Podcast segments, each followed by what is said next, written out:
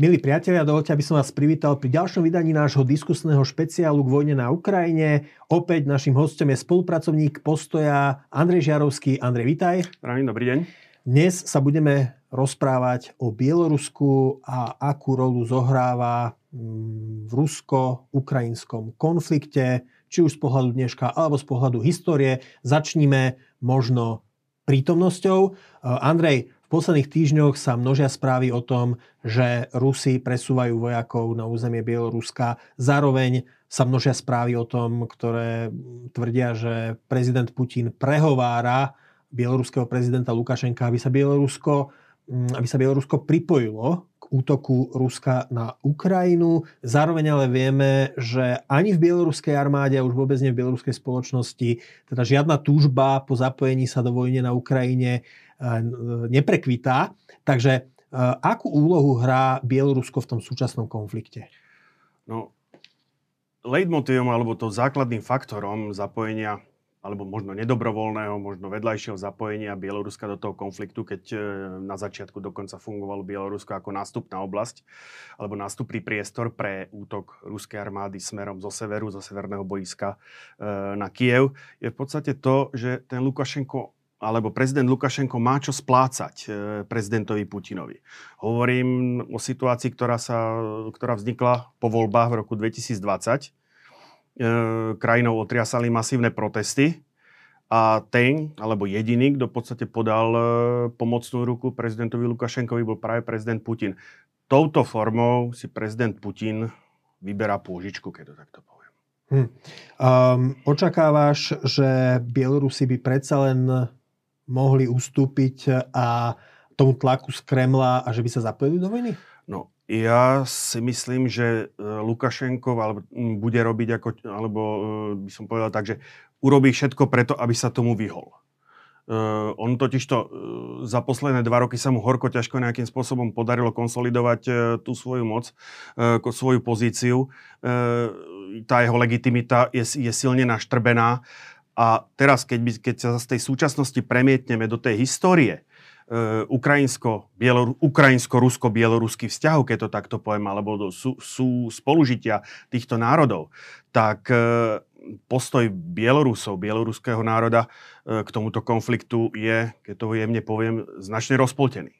Mm, to je ale typická situácia pre Bielorusko. Po väčšinu dejín ani Bielorusko nebolo na mape, podobne ako Slovensko.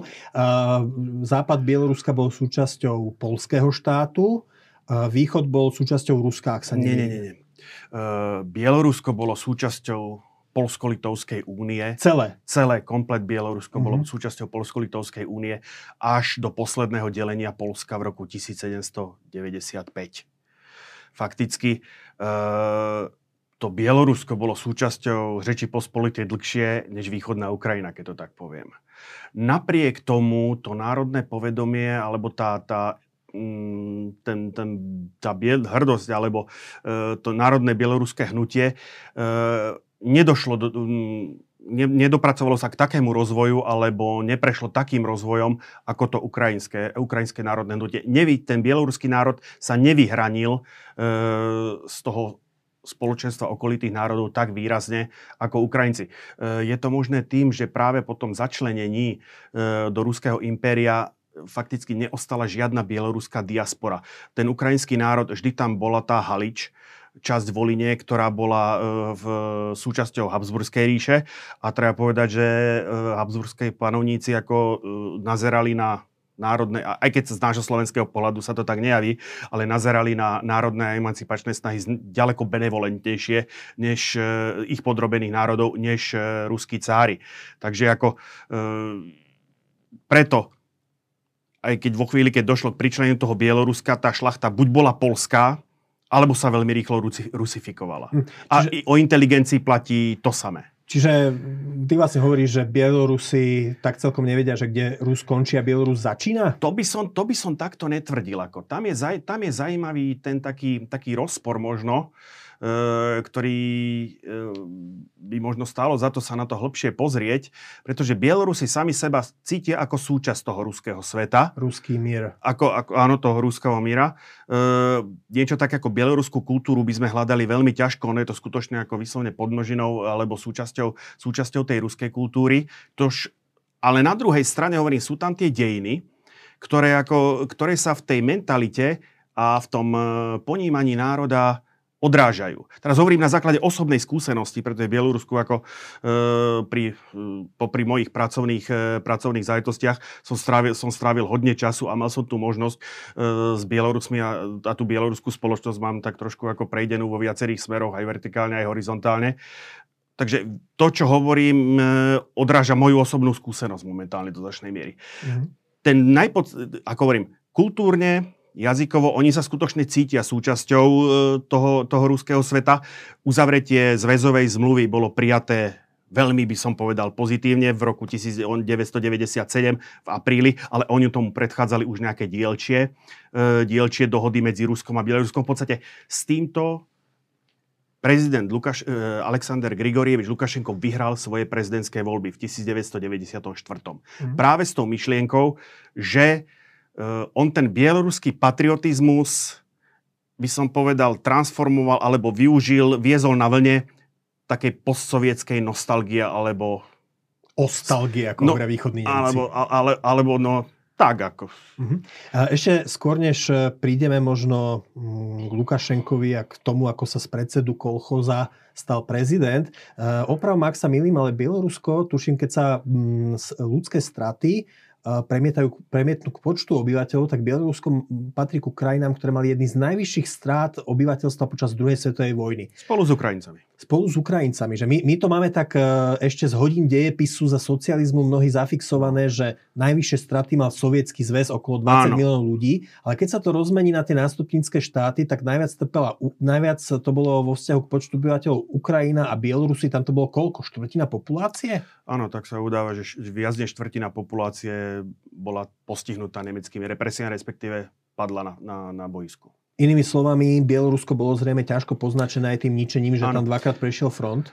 Tu je v podstate jedna, jeden, a to je jeden z tých aj rozdielov, že e, Bielorusi sú veľmi hrdí na svoju účasť druhej svetovej vojne, alebo veľkej vlasteneckej vojne, ako oni v podstate nazývajú tú časť druhej svetovej vojny, ktorá nasledovala po útoku e, Nemecka na sovietský zväz. E, ale to vnímanie tej vojny je iné, než to, čo Bielorus, ne, než u, ako to Bielorusi nazývajú, že veľkorosov, veľkorusov. Mm-hmm.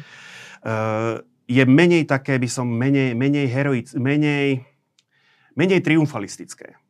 Oni si uvedomujú tam v, prakticky v každej rodine, pokiaľ v Rusku e, ten bojoval tam, ten bojoval tam, tak v tom Bielorusku, keď hovoríš, tak ten padol tam a ten umrel hen, ako na inom mieste. Tam skutočne tie straty dodnes si ako tí ľudia pamätajú a neboli to do značnej miery straty na boisku, boli to straty z nemeckých represálií.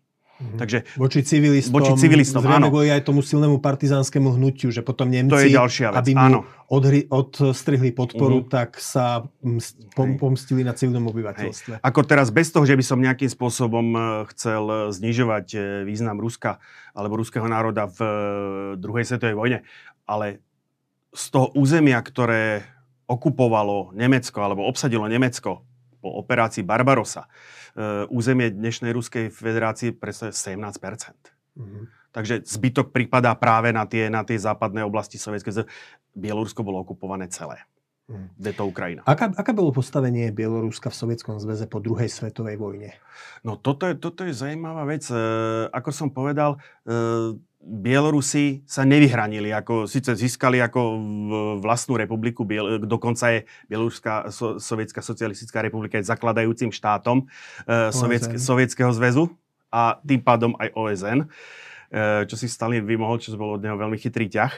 Ale ako e, na rozdiel povedzme od Ukrajiny, od Zakaukaska, od Sibíry, po druhej svetovej vojne. Bielorusko nefungovalo, ako by som povedal, e, mocenský faktor v sovietskej politike. Je to zrejme aj dané tým, že na rozdiel od Ukrajiny, ktorá má, mala na vrchole možno cez 50 miliónov obyvateľov, tak Bielorusov je koľko? To je... E, tých Kaukazanov tiež nie je bohvie koľko, ako, ale dokázali sa, ako by som povedal, e, mocensky presadiť. Mm-hmm. Naj, najmä keď hovoríme o Gruzínoch. Uh, ale jednoducho to bolo, to bolo zase, by som povedal, tou, tou tradíciou, pretože uh, ani tu argumentovať sa nedá ani tou národnou odlišnosťou, pretože takisto samostatným mocenským faktorom v Sovietskom zväze bol Leningradský kruh, alebo Leningradská uh, mocenská skupina, čo mhm. sú čiste etnickí Rusi. Ale jednoducho je fakt, to Bielorusko nehralo v tých mocenských hrách e, pri výbere generálneho tajomníka a v tých hrách v politbire nehralo rolu. Najznámejší Bielorus Andrej Gromiko, minister zahraničia, bol v podstate bezvýhradným podporovateľom e, Leonida Brežneva a sám síce bol prominentným členom politbíra, ale sám nejakou mocenskou základňou nedisponoval. Napriek tomu po smrti Černenka bol to, uh, bol to um, Gromiko, uh-huh. kto bol, dá sa povedať, carotvorcom kto mhm. vytvoril, kto vytvoril, toho, kto vytvoril uh, Gorbačova ako generálneho tajomníka. A dostal za to post predsedu prezidia, sovietského, uh, predsedu prezidia Najvyššieho sovietu. Čo je na tom pravdy, že v roku 1991, keď sa rozpadol sovietský zväz, tak Bielorusi prišli k samostatnosti troška ako slepé kura k zrnu? No to jednoznačne. Ako, e, tam bol tlak e, zo strany Ukrajiny, zo strany zo Pobaltskej republiky tie jednoznačne povedali, že oni so Sovietským zväzom nechcú mať nič spoločné. A e, bielovežské dohody sa v podstate zrodili z, na základe dohody Jelcin-Kraučuk. A je to na území Bieloruska, k tomu sa pridal Stanislav Šuškevič, vtedajší e, predseda, e, vtedajší predseda Najvyššieho sovietu e, Bieloruskej sovietskej socialistickej republiky a skutočne to Bielorusko dostalo tú nezávislosť ako vedľajší produkt týchto procesov. Je zaujímavé, ho, e, traduje sa, ale ako priznám sa, nedokázal som to 100% vydokladovať, sa traduje, že Lukašenko ako jediný, vtedy bol poslancom Najvyššieho sovietu, hlasoval proti prijatiu Bielovežských dohod. Ako práve už, ale môže to, byť, môže to byť len legenda, ktorá práve stavia na tom jeho post, e, postsovietskom, post, na tej postsovietskej nostalgii, na tom postsovietskom sentimente. Um, v, v tom porevolučnom období po páde Sovietskeho, Sovietskeho zväzu, komunistickej totality, tak vo väčšine tých postkomunistických krajín došlo k takej debate, že teda či šoková terapia alebo graduálna transformácia. Krajiny V4 išli Československo za Václava mm. Klausa, išli cestou šokovej terapie. E, na druhej strane v iných častiach Európy, časokrát práve v tom postsovietskom priestore, sa zdá, že skôr išli tou cestou gradualizmu, ktoré ale viedol k tomu, že, sa, že zostali vo funkciách staré komunistické štruktúry, ktoré potom blokovali všetky zmeny ktoré by nevyhovovali mm. ich nejakému mocenskému postaveniu. Ako na tom bolo Bielorusko? Bielorusko malo svoj, so, svoju cestu, svoj prístup. Mm. Ako som povedal, e, hlavou, hlavou čerstvo vzniknutého štátu bieloruského bol Stanislav Šuškevič, ale e, novo vychádzajúca hviezda bieloruskej politiky Aleksandr Grigorievič Lukašenko ho dokázal vo voľbách v 94.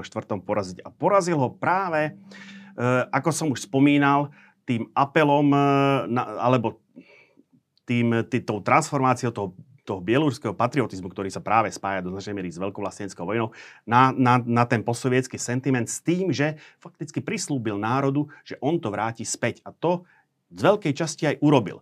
Tá e, cesta Bieloruska v, tý, v tom posovietskom, e, po posovietskom období je unikátna je taká retrográdna. On zastavil privatizáciu. Fakticky dnes, aj dneska 75% približne, 3 štvrtiny bieloruskej ekonomiky je priamo štátnej. Aká je tam životná úroveň? To by, možno, to by bolo možno zaujímavé, lebo na Slovensku mnohí považujú privatizáciu kvôli korupcii, ktorá ju sprevádzala klientelizmu za, uh, za zdroj všetkého zla.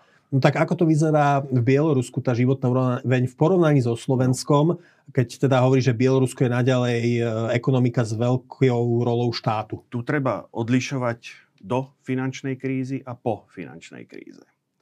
E, Bielorusko, bieloruská ekonomika je životne závislá akože na Rusku. Na Rusku. Preto došlo aj k tej podpisu tej tzv. zväzovej zmluvy, kde sa fakticky tieto štáty ako keby E, prepojili, napriek tomu, že do, veľ, veľká časť týchto dohôd e, zostala, zostala na papieri. Ono fakticky ako keď Rusko a Bielorusko ako keby tvorili jeden štát podľa tých dohôd, alebo úniu, ale ako figurujú, figurujú až teda do roku 2020 do tých, do tých nešťastných volie pre Lukašenka fungovali, fungovali dosť, to Bielorusko fungovalo silne autonómne.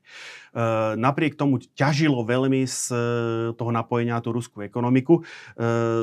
Potom po nástupe prezidenta Putina v roku 2000 a vyššie začali stúpať eh, ceny uhlovodíkových palív, darilo sa, darilo sa ruskej ekonomike a logicky sa tým pádom darilo aj bieloruskej ekonomike, ktorá vyslovene bola subvencovaná, alebo je stále subvencovaná z, z Kremla. Mm.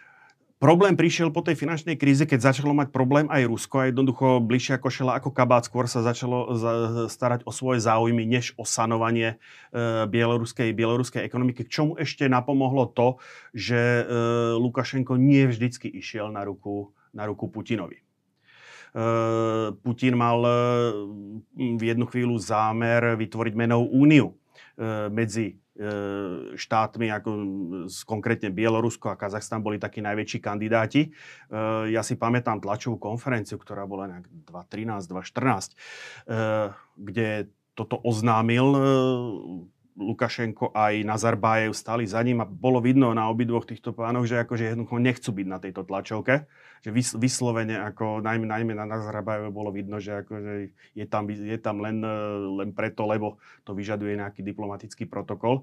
A skutočne z tejto menovej únie nič nebolo. Mm-hmm. Nič menej, ako jak som povedal, e, vo chvíli, ako náhle došli prostriedky, ako, ako náhle sa ten peňazovod e, z Ruska trošičku scvrkol, tak v tej chvíli sa začali problémy aj bieloruskej ekonomiky. Ja si už pamätám obdobie 2015, 2016, 2017, kde sa pracovalo 4 dni v týždni v, v závodoch. E, závod Belas. A zaplatené si mal za 5 dní? Uh, oni im, bolo tam niečo, ako čo, čo, čo sa hovorí, že u nás na prekážkach. Ale akože to bolo, to bolo viac, dosť ako symbolické. No, lebo aj teraz mnohí volajú nič po menej, pracovnom hej, týždni. Na, ako... na, nič menej na začiatku, ako tí ľudia sa až tak, až tak nestiažovali, pretože ako ten bieloruský štát ešte stíhal sa správať pomerne sociálne. Ono sa to kompenzovalo nízkymi cenami. Uh-huh. Ako samozrejme, ten štát e, síce málo platil, ale zároveň, udržia, zároveň udržiaval aj nízke ceny. Uh, ale e, po tom roku 2016 už som evidoval, že tie nožnice ako jednoducho toho, toho ekonomického vývoja sa začínajú akože roztvárať a tomu bieloruskému štátu evidentne začali dochádzať peniaze, čož v podstate potom priamo viedlo ešte v tých voľbách 2015 e, to, Lukašenko, to prezident Lukašenko ako v celku ustál.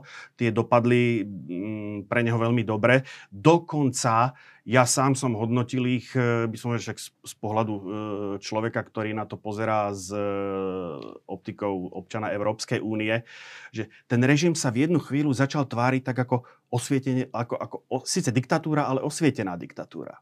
Mm-hmm. Bo ja keď som prišiel do Bieloruska, prvýkrát, tak človek čaká, že vystúpim z lietadla okamžite, ako sa na mňa bude pozerať portrét e, prezidenta Lukašenka. Nie. Ako toto bolo skutočne decentné, ja som len tak z recesie e, chcel si chcel kúpiť ako e, portrét alebo fotografiu, tak priznám sa, dosť som sa akože nahľadal, keď som v jednom knihkupectve akože to našiel a kúpil. Takže na rozdiel povedzme od Azerbajdžanu, kde vládne Ilhan Aliev, alebo od stredoazijských, stredoazijských republik, akože...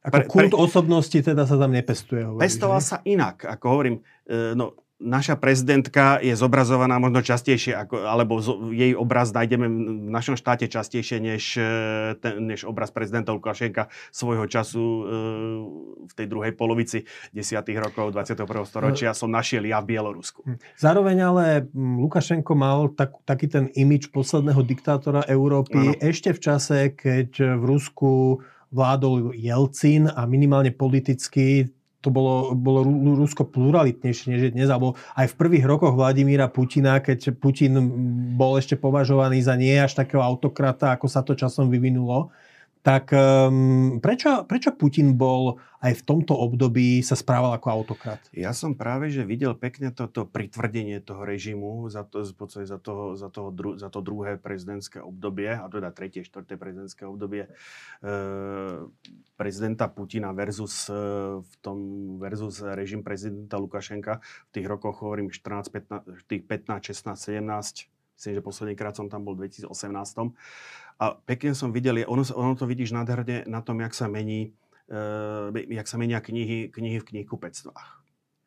Že, mm, na začiatku ako bol, ja, mňa zaujímajú historické knihy, takže ako mm, počet takých tých e, nechcem povedať populistických, ale takých hurá vlasteneckých kníh, ktoré, ktoré e, vyjadrovali nejaký exaltovaný, exaltovaný patriotizmus a následne potom samozrejme ako e, protizápadnú retoriku, e, bolo pekne vidno, ako postupne narastá v tých, e, v tých, v tých knihkupectvách. Bolo zaujímavé, že do posledného momentu, čo som teda ja do toho Bieloruska chodil, nebol problém kúpiť knihy aj od e, ruských autorov, ktorí neboli zrovna, ktorí nešli zrovna na ruku režimu režimu prezidenta Putina, e, Leonida Mlečina, Edvarda Radzinského. E, dokon mám knižku e, od profesora Zubova, ktorú som kúpil, ktorú som kúpil v Minsku. Čo sa teda stalo?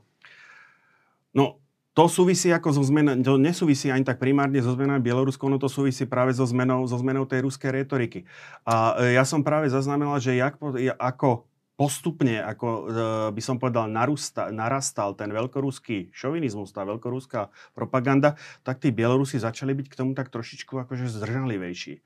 Ono... Počkaj, ale ty teraz hovoríš, že práve naopak, že začal, že narastal počet tých e, takých tých šovinistických no, kníh. Počet kníh narastal, ale akože do, do nálady národa sa to premietalo E, by som povedal, takou, e, takou opatrnosťou alebo zdržanlivosťou e, voči, voči, tomu, voči tomu veľkoruskému šovinizmu a slovo veľkorosy.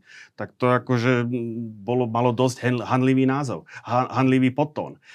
Bolo zaujímavé sledovať vnímanie, alebo ako Rusi príjma, a Bielorusi príjmali, vnímali udalosti, ktoré sa diali v roku 2014-2015 bola evidentne ako skupina, bola časť e, populácie, ktorá to videla v tom okamžite videla projekciu, no čo robí Rusko, čo robí Rusko na tej Ukrajine, môže akože robiť nám, lebo tiež akože ak rusky hovoriaceho Ukrajinca vieš vydať za Rusa, no tak biel, rusky hovoriaceho Bielorusa vieš vydať ešte, e, ešte jednoduchšie akože za Rusa. Takže logicky okamžite akože e, čas národa na toto reagovala trošičku obavami, e, ale takisto treba povedať, že možno rovnaká, možno, podobná časť tých Bielorusov reagovala sympatiami k tým opolčencom k tým separatistom. Prečo sa za všetky tie roky nepodarilo Bielorusom zvrhnúť prezidenta Lukašenka? Vieme, že ako periodicky každých pár rokov sú tam veľké demonstrácie, ale vždy to ten režim nejak prežije. Ale ono sa to až do toho roku 2020, ono sa to týkalo veľmi, veľmi, malej, veľmi malej skupiny ľudí. Ako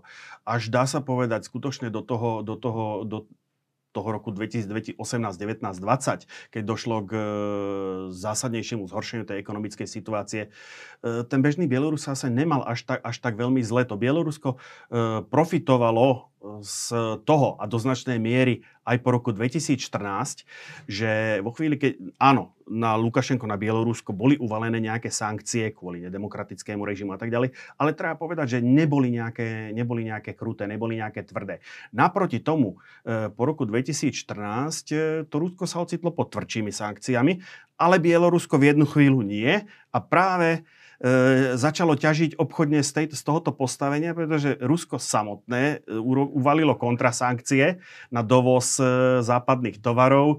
E, typický príklad je pol, sú polské jablka, polské ovocie, kde e, Bielorusko sa stalo koridorom, keďže medzi Ruskom a Bieloruskom bola e, colná únia, ale Biel, pod Bielorusko pod sankciami nebolo, kde jednoducho Bielorusko sa stalo koridorom pre dovoz týchto najmä, týchto, najmä polského, polského tovaru do Ruska. Ja som čítal článok v Komersante, kde ako rozhorčený jeden národohospodár zhodnotil, že behom pár mesiacov Bielorusko vyviezlo do Polska, eh, Bielorusko vyviezlo do Ruska jablka eh, v objeme 2,5 násobku ich celoročnej produkcie.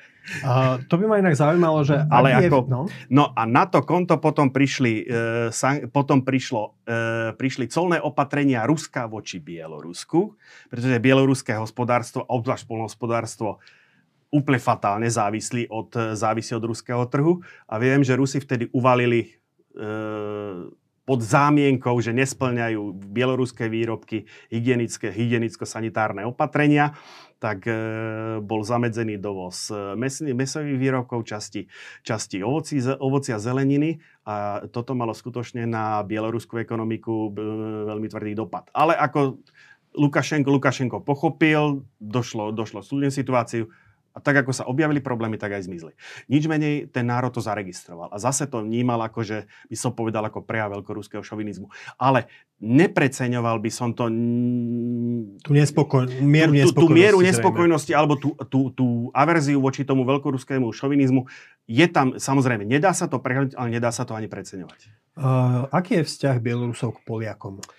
Toto je, tá, toto je to, čo Bielorusov odlišuje od Rusov snáď najpodstatnejšie. Tí Bielorusi e, majú k Poliakom, nechcem povedať, že vyslovene kladný vzťah, ale určite nie záporný. Hmm. Ako, a bolo pre mňa veľkým prekvapením, keď som zistil, že Bielorusi sa s hrdosťou hlásia k svojej minulosti v Polsko-Litovskej únii. E, mal som rokovanie na radnici v Minsku, a e, samozrejme hm, človek len periférne vníma, čo je okolo neho.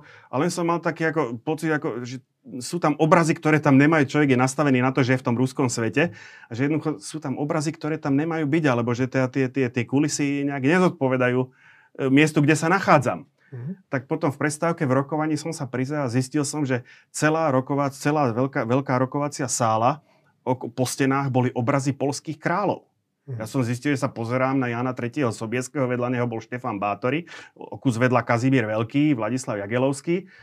A mm, jedna biele, bieloruská kolegyňa ako si všimla, ako že to pozerám a hovorí, ako, ja hovorím, to sú polskí králi. To ma inak celkom prekvapuje, Áno, pretože... a, ale ona na to komentovala, od naši karaľa. Hej, um, to ma ale prekvapuje, že, že lebo Lukašenko často ukazuje prstom na Polsko a tvrdí, že tá Polsko voči jeho režimu istý, nejakým spôsobom konšpiruje a, a intriguje a snaží sa ho zvrhnúť. Takže To je, to je súčasné Polsko, ktoré je v NATO. mm, Ale ako on potrebuje, ako, mm, a čím možno čím viac ideme na východ, tým viacej to hrá rolu, že potrebuje, alebo z, veľmi tým vodcom záleží, aby nejakým spôsobom odvodili histori- svoju historickú legitimitu alebo legitimitu svojho národa. A jednoducho toto je to, že e, ten Lukašenko sa nerozpakoval jednoducho oprieť tú historickú, ten, ten historický pôvod toho bieloruského národa o spolužitie v, v rámci Polsko-Litovskej únie. Uh, Bielorusko je civilizačne rozdelené. Keď si pozrieš tú známu mapku v Huntingtonovej Áno. knihe Stred civilizácií, tak tam tá čiara uh, západnej civilizácie, ktorá oddeluje teda západnú civilizáciu a pravoslavnú civilizáciu, na poli pretína teda nielen Ukrajinu, ale aj Bielorusko. Uh, myslíš, že niekedy môže Bielorusko vstúpiť do Európskej únie, že je to realistické a že, že teda zvrhnú mm, tu, ten Lukašenkov režim a že sa stane demokraciou? Vieš čo, rozlišujeme to jednak, jednak zvrhnutie Lukašenkovho režimu, alebo teda výmena, výmena Lukašenkovho režimu, to je jedna vec. Či sa stane demokraciou, alebo nie, či ho to nevystriedať zase ďalší nejaký autoritársky, diktatorský režim, to je druhý, druhý problém. A v prípade, že to bude nejaká forma demokracie, či niekedy bude ašpirovať na členstvo v Európskej únii, to je, by som povedal, to je v tejto chvíli skutočne ako neprediktovateľná budúcnosť. Skôr by som, ja si myslím, eh, on takto, hodne záleží od toho, ako sa bude správať Rusko. Tá, situácia v Bielorusku je a bude odrazom toho, čo sa deje, toho, čo sa deje v Moskve. Jednoducho, skutočne tieto národy, hovorím, eh, sú do značnej miery prepojené a oni, tí Bielorusi sa súč- cítia súčasťou eh, toho, toho ruského sveta a aj eh, keď sa stal ten únos lietadla, tak som telefonoval s mojimi známymi a hovorím, reku, uniesť lietadlo, vy ste sa zbláznili. Akože reakcia bola taká, Rusko nás ochráni. Takže ako, no ale čo keby uh, sa Putin rozhodol, že okrem časti Ukrajiny teraz anektuje ešte aj Bielorusko? No a to je zrejme jedna z príčin, prečo je Lukašenko zdržanlivý pri priamom sa zapojení do ukrajinsko, ukrajinsko-ruského konfliktu. E, poskytol územie, zrejme mu nič iné ani nezostalo. E, máme informácie, že poskytuje zbrane. E, Bieloruská armáda, len tak pre ilustráciu, Bieloruská armáda má cirka 45 tisíc mužov v uniforme alebo v zbrani s občianskými zamestnancami, s ne- nekombatantmi je to cirka 60 tisíc. Z toho je cirka nejakých 30%, bavíme sa o 15 tisícoch, e, patrí k vojenskému letectvu. E, 12 tisíc sú pozemné vojska, to znamená pechota, delostrelectvo, tankisti. Ďalších nejakých 11-12 tisíc sú tzv. špecializované vojska, to je logistika, železničné vojsko, dopravné vojsko. To je to, čo, s čím má pra- problém práve Rusko a ďalších nejakých 6-6,5 tisíc sú špeciálne jednotky ako výsadkári. Možno povedať, bieloruská armáda je veľmi dobre vycvičená, to ešte ide z tradície možno sovietského zvedu, možno až e, Ruska, kde, kde tie bieloruské, bielor, ten bielor, ten minský alebo bieloruský vojenský okruh mal určitú, by som povedal, elitné postavenie. Keď si, pozriem, keď si človek pozrie mapu. Je na západ, tak, bol tak, na západe Sovietskeho zväzu. Cez Bielorusko ide tá kritická cesta, by som povedal, Berlín, Baranoviči, Minsk, Smolensk, Moskva, cez ktorú tiahli všetci tí, ktorí, ktorí, ktorí chceli dobiť Moskvu. Či už, mhm. to bolo, či už to boli Poliaci na začiatku e, 17. storočia, alebo neskôr Napoleon, neskôr e, nakoniec Hitler. Takže táto, tý, tento okruh, ktorý v podstate bránil prístup, prístupy k Moskve mal vždycky nejaké výsadné postavenie e, jednotky bieloruského alebo potom neskôr vedľa kievského západného okruhu vždycky dostávali prvé tie, by som povedal, nové modely zbraní alebo tie najelitnejšie, najelitnejšie modely zbraní. A to sa do značnej miery prenieslo aj do dnešnej bieloruskej armády, ktorá má mužstvo, ktoré má dobrý výcvik. Druhá vec je potom vybavenie zbraňami. Bieloruský zbrojný priemysel je pomerne vyspelý, akože vystavuje, snaží sa vyvážať. Nič menej naražame zase na ten problém, o ktorý som spomínal s Rusmi niekoľkokrát. Jedna vec je naprojektovať, vyrobiť prototyp a druhá vec je zaviesť do rutinej prevádzky. Jednak technologické výrobné možnosti, tá, jak som hovoril, tá ekonomika už to nezvládala a ten zb- bieloruský zbrojný priemysel fungoval skôr ako výkladná skriňa, než ako by som povedal reálny zdroj e, príjmov pre ten bieloruský štát.